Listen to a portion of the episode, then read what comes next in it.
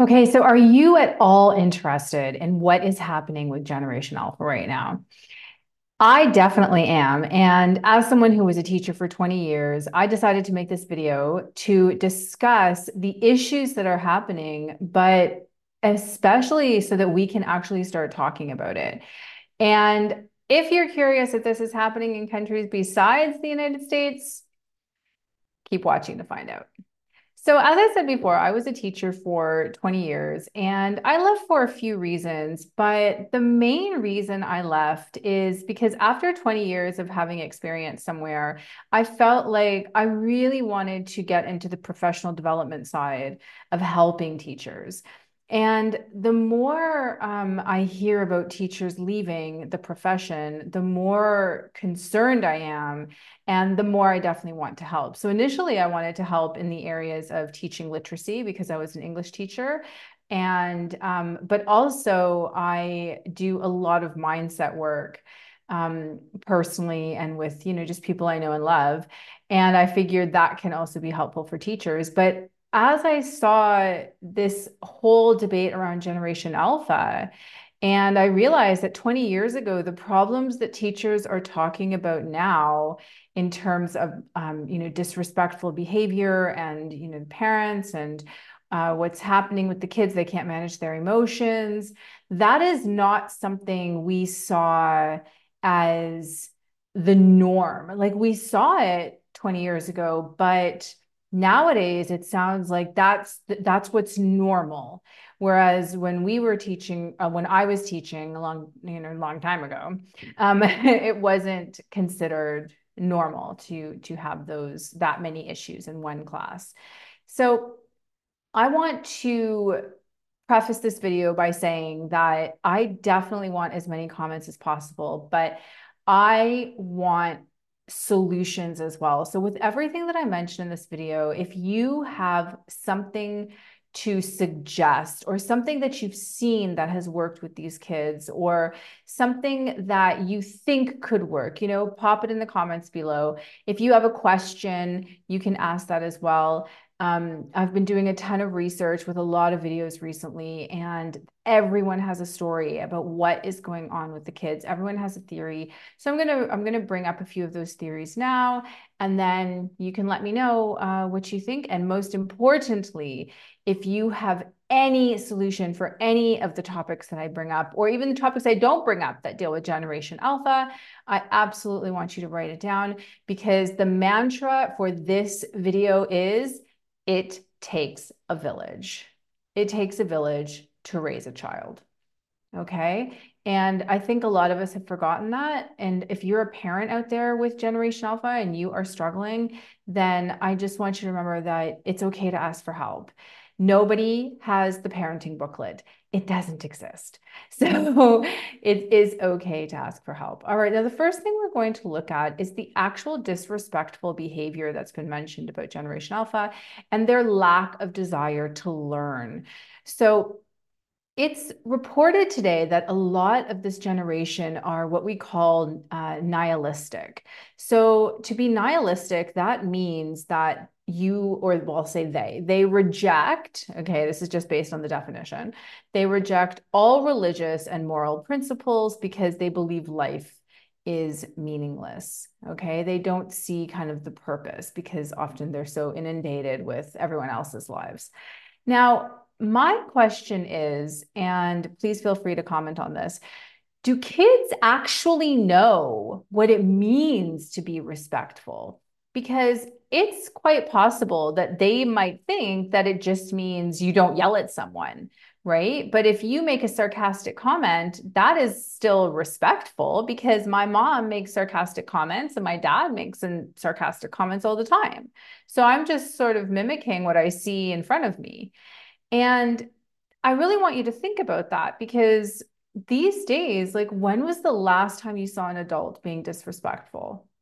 I mean, I bet you most of us, if it has been a week since you have not seen an adult be disrespectful, and I am including in comments on a social media post, I would think that you have gone off the grid pretty completely because these days, especially when you are hidden behind that screen, the ability to be disrespectful, to comment in a way that is disrespectful, to speak to someone in a disrespectful fashion, it is incredibly common. And now, if you think that children see that on a regular basis, how can we expect only the classroom to be the area where no disrespect is allowed when their regular life has disrespect constantly bombarding them? Right. So you have to, as you know, this is, and I'll mention this later, but parents as well have to be on board with the fact that when you are in the classroom setting, that is when your absolute best behavior hat is on 100%. And these days, right, because society normalizes disrespect, on social media in shopping centers like i said with waiters with someone you feel you you're having a bad day so you take it out on them because you can right? Instead of taking your power back and realizing that even though something that's happening right now might be beyond your control you are not going to take it out on this person. You are still going to give love and kindness to this person because what they have not done anything personally to you. They've not attacked you personally. Now, okay, if it's a personal attack, that's a different story. But I'm talking about being disrespectful when there's really no reason to. It's because something else might be going on.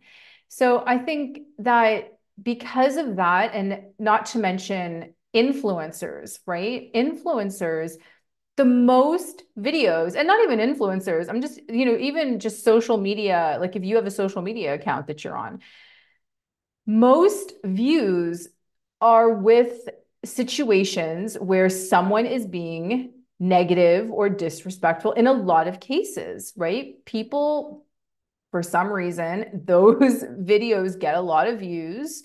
And maybe it's because it makes us feel better about our own life. I don't know. But who is going to teach children what is and is not disrespectful, right? It takes a village. All of us must do it. We all must teach them because they have to know what is disrespect, right? To their friend, to their teacher, um, you know, and also disrespect in terms of their actions as well as what they say, right? So by teaching them, by everyone teaching kids, then it tends to be, um, they tend to be more aware of it. And I was even thinking that maybe, you know, that should be part of the curriculum is actually what does disrespect look like? And how do you change it? How do you go the other way and, you know, make it so that you know what to do instead of speaking in a disrespectful manner? Um, so now that will lead me sort of into parenting. And with leading just into from disrespect into parenting first, okay? If your child is disrespectful to you, but you don't really, you kind of see what they said as cheeky or funny or silly. Um, but you know in your mind that if they said it to a teacher or someone, you maybe wouldn't like it because it sounds disrespectful and it doesn't reflect well on them, then correct it. Explain to them, you know, okay, I don't mind if you're cheeky with me, but when you're with your teacher, when you're with your instructor, when you're with your coach, you don't say things like that because that can be taken as as disrespect. Um, and if they're like, why? Then explain it to them. Say, because you're actually saying this, even though you said it in a sarcastic manner, you really are telling your teacher this, that you don't feel um, you have to do something like that, right? So you are telling her that you just won't. You're putting your foot down, even though you said it in a more sarcastic way give them the tools to understand what disrespect looks like as a parent. Okay. That's where it has to start. All right. So, a lot of the videos that I've been looking at seem to talk about the confusion between gentle parenting and lazy parenting in terms of accepting negative behavior without correcting it, both verbally, verbally and physically. And we all know what I'm talking about here, right? When you see a child acting out and the parent just lets it go. I have seen it as a teacher. I have seen it in shopping malls. I have seen it many places. Um, you know, one of the TikTok videos talks about this girl is talking about how a child just at the, it was like in a doctor's office or something, and she threw these business cards all over the place, and the mom just laughed. Right now, you have to, in that case, blame the mom because the mom should have recognized this is not acceptable behavior. Yes, maybe it was funny, but it's not acceptable. I don't want it reflects badly on my child. And therefore, her and I are going to clean it up.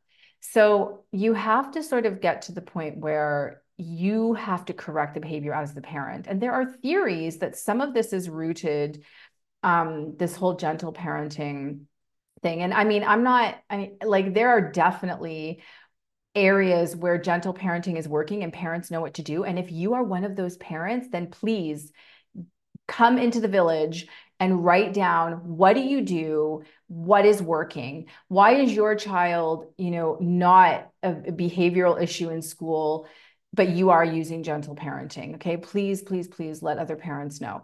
So, anyways, there are theories that some of the gentle parenting is rooted in parenting trauma that millennials themselves, and I say millennials because it tends to be millennials that are parenting Gen Alpha, even though, yes, there are Gen Z and older Gen Z and younger, um, sorry, and uh, Gen X that are also, and younger Gen X that are also parenting Gen Alpha. But for the majority, it is the millennials. So they, anyways, there are theories that it is rooted in parenting trauma that millennials experienced with their own parents, right?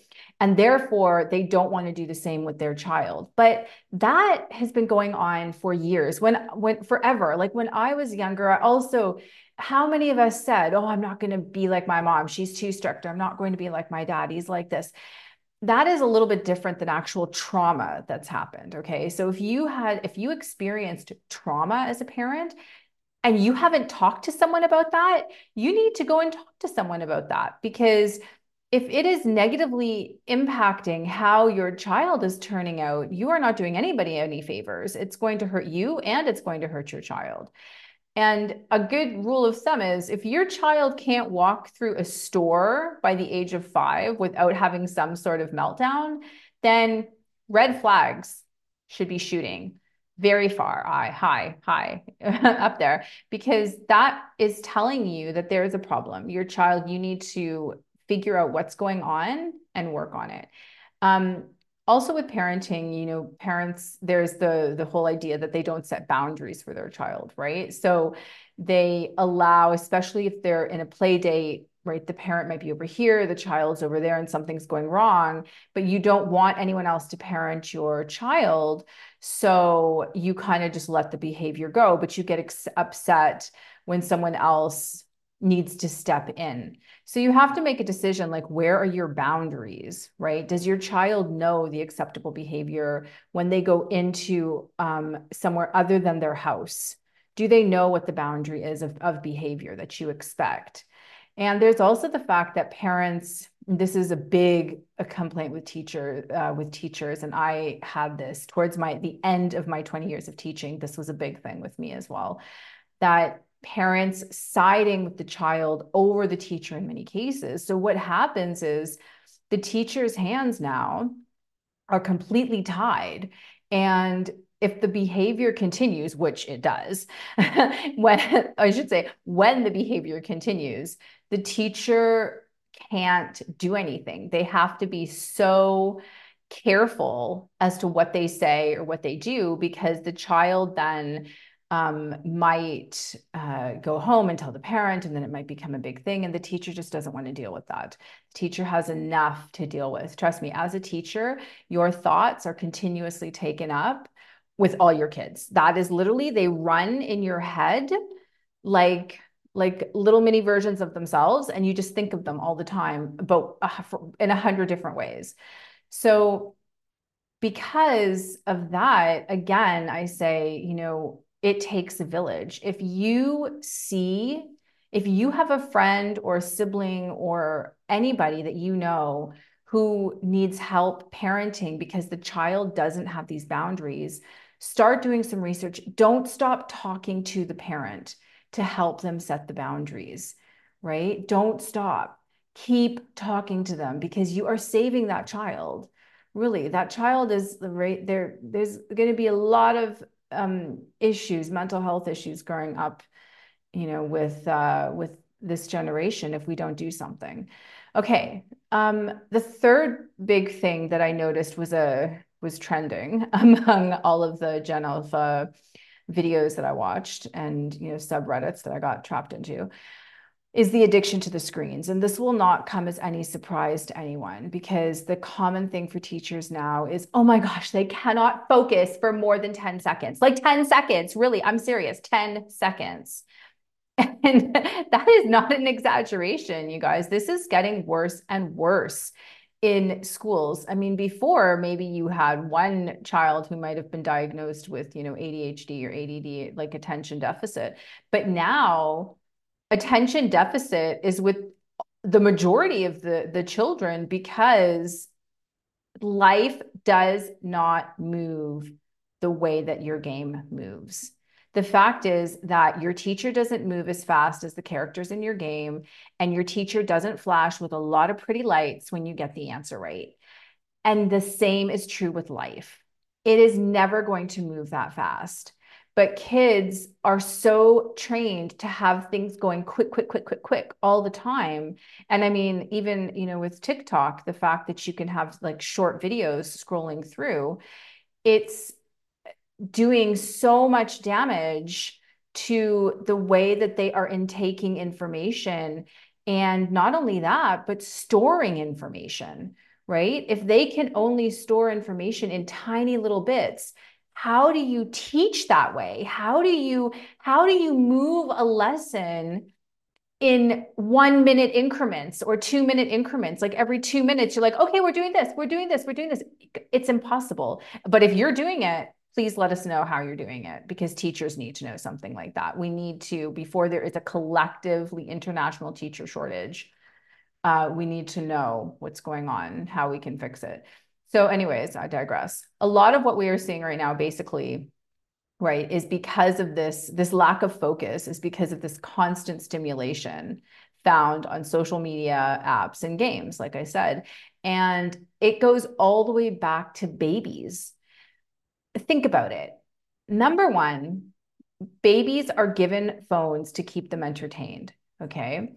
Number two, babies are constantly seeing the upper side of their parents' head because the parents are constantly on the phone. So the babies see parents with this toy and they also want this toy, but their brain is not developed enough to um, to understand how to work with this toy.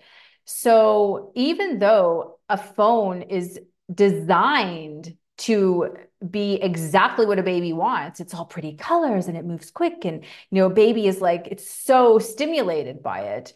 It doesn't mean it's right, right? Overstimulation of screens is threatening to prevent the development of a child's creative side.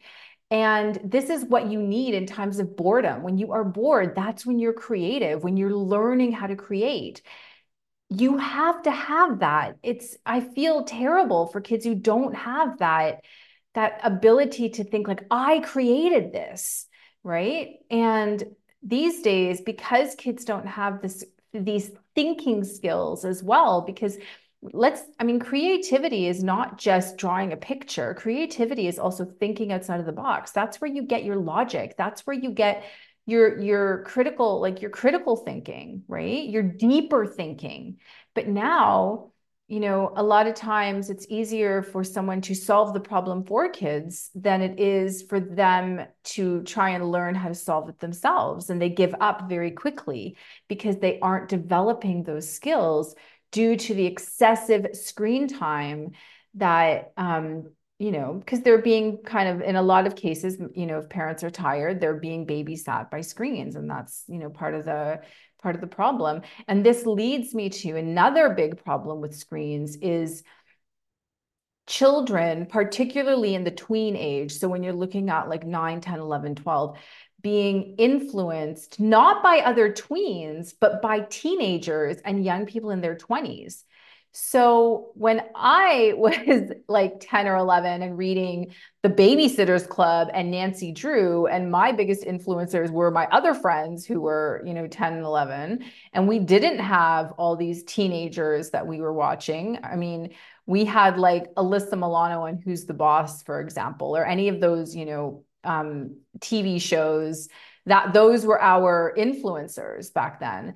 And because of that, what's happening is being a tween, that tween stage is actually fading out. It's becoming a thing of the past. And now tweens think that they need to be like teenagers. So, because it's teenagers that have the accounts, right? They're the ones, it's a teenager that is going to invest their time in being a TikTok influencer or social media, you know, megastar, um, not the tweens the tweens are going to have very basic social media if they're on if if they actually have their own account. And they're definitely not going to likely be influencing other teens. So when tweens see older kids on social media right now suddenly they need to be shopping at sephora and they need retinol in their face cream and they need to be getting i don't know botox or something right? So how do you prevent them from realizing that they don't need to grow up so fast. They don't need to, they can enjoy the time that they're in now, right? Without feeling that they're missing out. Okay. Rather go for the JOMO, right? The joy of missing out instead of the FOMO, the fear of missing out. Okay. Now, another one I've noticed, and this one especially links, relates to teaching, is there are no incentives for kids to work hard. Okay. So we are at the point, and I've heard this from a lot of teachers, and I've had this happen to me as well. We are at the point where many kids will pass no matter what. No matter what is happening, they will pass. Okay. In a lot of cases, the teacher has probably been asked to change the marks. And I'm not sure if the administration is still blaming COVID on that, but do you know who is actually suffering because of this? The kids who want to learn, the kids who want to do well, they are the ones that are suffering because they are now the ones being left behind. As a teacher, I can tell you if you have a class where the majority of kids are struggling and you've got a few really top kids, you are not worried about those top kids. Those top kids in your mind are going to be fine. You are aiming everything at the lower kids because if nothing else, you need to try to get them to improve a little bit by the end of the year. Your strong kids, you can't, you don't have time to teach to their level. If you teach to their level, you're going to lose 20 kids. You're going to have 20 kids who have no idea what you're talking about because you've got four who know exactly what you're talking about. So, what do you do? You teach to the lower kids. And who gets left behind? The, the the ones who want to learn the ones who want to be productive the ones who want to actually soak in that information and and teach other kids and you know and help uh help out with you know the the world and do better right? So what incentives are there for those kids? There are none. How can we expect these kids to want to do well when everybody around them is doing nothing? Oh you didn't do your homework? Oh that's okay right? It used to be when I started teaching, you didn't do your homework, you got a demerit, you got something, you know, there was a consequence. There are no consequences now. So when the kids don't do their homework, what do I say? Okay, right? What can I do? I can just not give homework, or I can give as little homework as possible.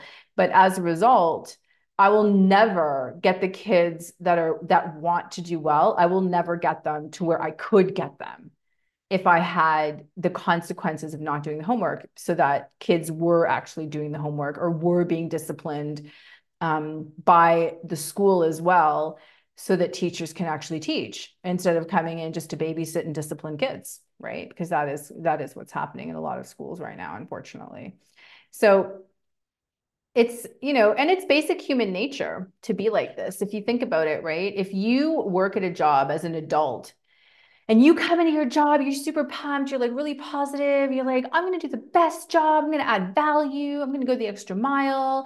And then JJ is over there and they're just sitting like surfing all their socials half the time. And you know, they always ask you to kind of cover for them and they don't really, um, you know, have a, they're like, ah, whatever, it's just a job, doesn't matter. And they never put in any extra effort.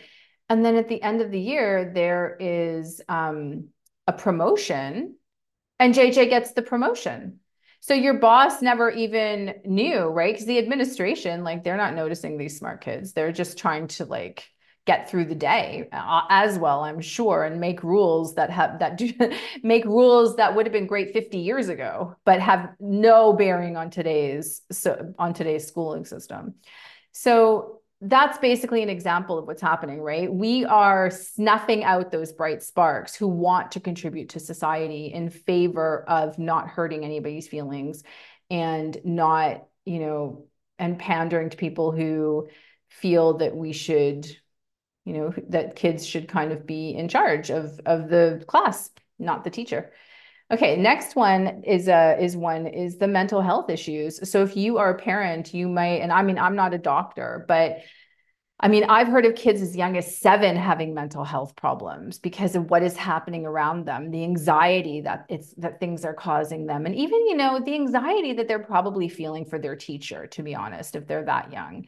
Um, but before this crisis explodes like an atomic bomb, something needs to happen. So if you have any kids who have had, you know, mental health issues, please share. Please share if you did anything about it or what you did or what was what made it better, anything. I mean, I read a story the other day on a subreddit about an 8-year-old who was at a family gathering, I think at Christmas, and he didn't want to do anything outside with the family, just wanted to play with his iPad. And then he lost he lost part of the game or he lost something like he lost, you know, he, um, in the game and he smashed the iPad. And his parents like, oh, that's like the third iPad he smashed. And you're just like, the third iPad? I mean, what? I don't know. So, and that is a situation, right? Where it's like, no, here we have to now teach our child how to manage their anger. What do we do? We look it up, we figure it out as parents, right? At least now you have tons of parents online who are who are there. The village is here. The village is here, right? Go and find who had this issue with anger management in their child. How can I help my child and be strong? You are the parent. Even if your child says, I hate you, they don't mean it. Okay. They just maybe hate that you've taken the iPad away for a minute, but you are the parent. Kids need that structure. They need that routine in order to be like functioning human beings one day.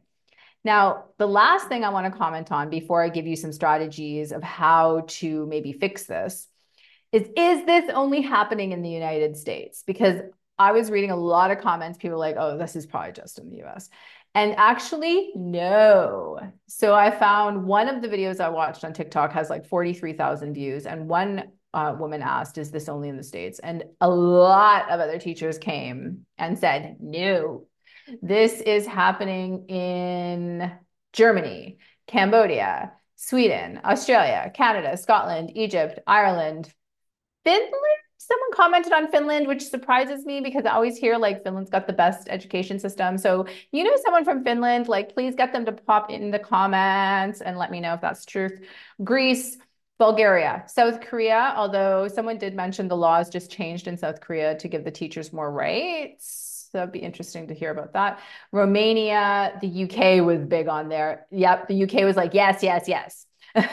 Spain, someone said, was not as bad. And I can attest to that because I have a client who's Spanish and she says like in Spain, the kids always are playing like outside in groups. So I think there's a lot more socialism going on in Spain. Um, Denmark was in debate. Some people said yes, some people said no. Uh, South Africa, Singapore. Singapore, though, was mentioned, has better discipline, so not as bad. Um, Brazil, France. And to be honest, I really want to hear from Japan. What's happening with the kids in Japan? Are they like this? Because I always hear that Japan has these amazing strategies for helping their kids. And I want to know what's happening now with Gen Alpha in Japan. So if you know anybody in Japan, oh my gosh, please get them on this comment list down below. I really, really, really want to hear from them. And obviously, I want to hear from any other country who's doing it right where they're not hitting the kids. okay. Because I'm not advocating hitting children at all. That again is just instilling fear and that is traumatic. And I don't buy that. Just like you can't, you wouldn't hit, you know, you're not, you can be arrested for hitting a person. You shouldn't be hitting a child. So there we go. Now, last but not least, guys, um, there was a, there was one thread that I read where someone said, but how can we help? Okay. And this is where I want to hear from you. So here are my ideas of what I have learned in all my research. And, but I am always like, I would love to hear even more. Okay. So here we go. Number one, helping kids learn breath work to manage their emotions. Now, I know personally, as someone who implemented, started implementing meditation when I started my mindset work about three, four years ago, it has helped me stay so calm. I used to I used to yell at kids when I was a teacher back in the day because my teachers yelled at me and I had colleagues yelling at kids. I always yelled at kids. Now, I never like since I've come uh, come out of teaching, my last 2 years of teaching, I never yelled at the kids. I mean, and I wouldn't say I necessarily taught everything I wanted to teach because I was disciplining a lot of the time or just breathing through the fact that someone yet again was playing on their iPad when they were supposed to be, you know, researching. Um, but I managed to stay calm. So helping kids learn breath work, getting some strategies. Um, you'll see my other video is actually 10 ways to create a classroom, a mind create mindfulness in your classroom, different mindfulness practices that you can use as an adult, but that you can also use for kids.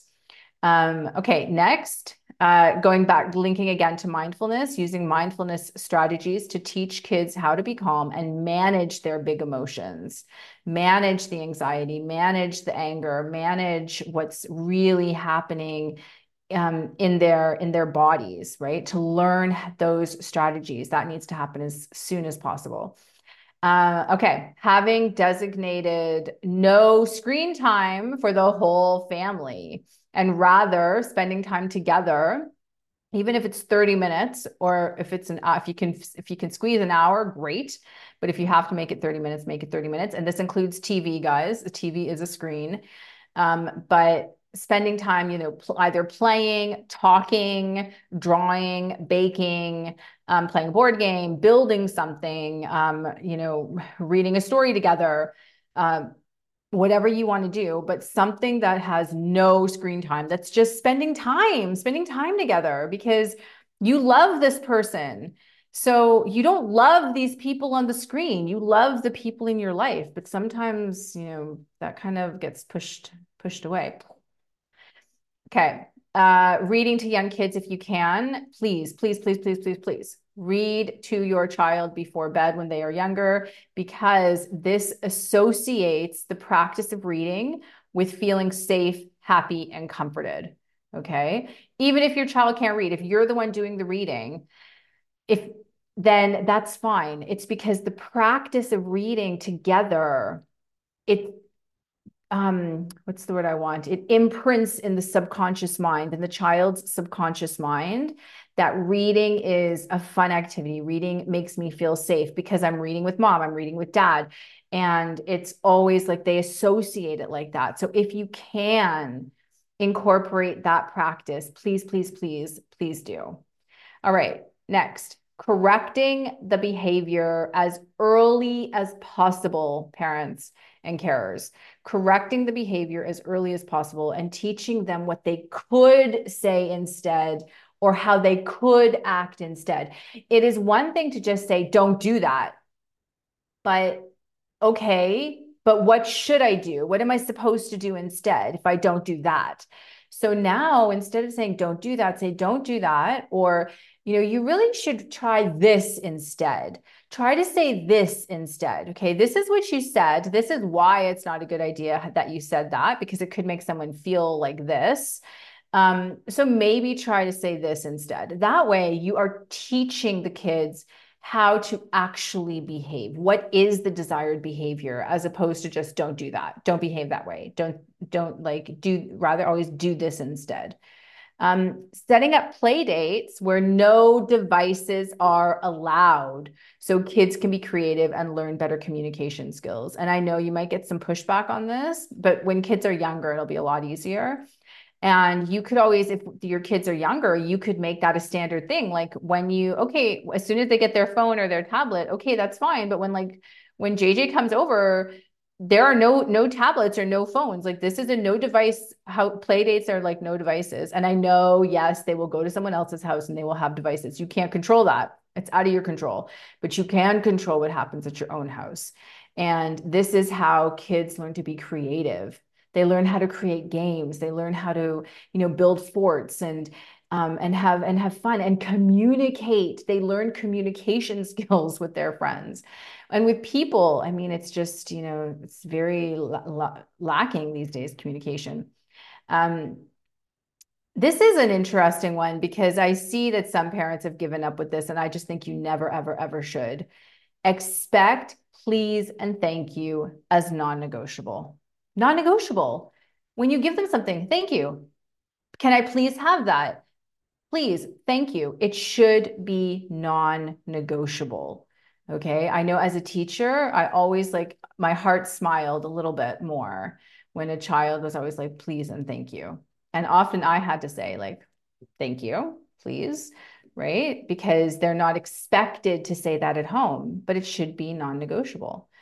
Um, Next, always investigate a situation instead of believing your child is perfect. Guys, your child's not perfect. No one is perfect. And humans need to make mistakes so we can learn. We are wired that way. We are designed to make mistakes so that we can learn from those mistakes. You have to help your child navigate those mistakes. You have to be like, it's okay that you made a mistake. Gosh, what did you do? What could you have done differently? What have you learned from this?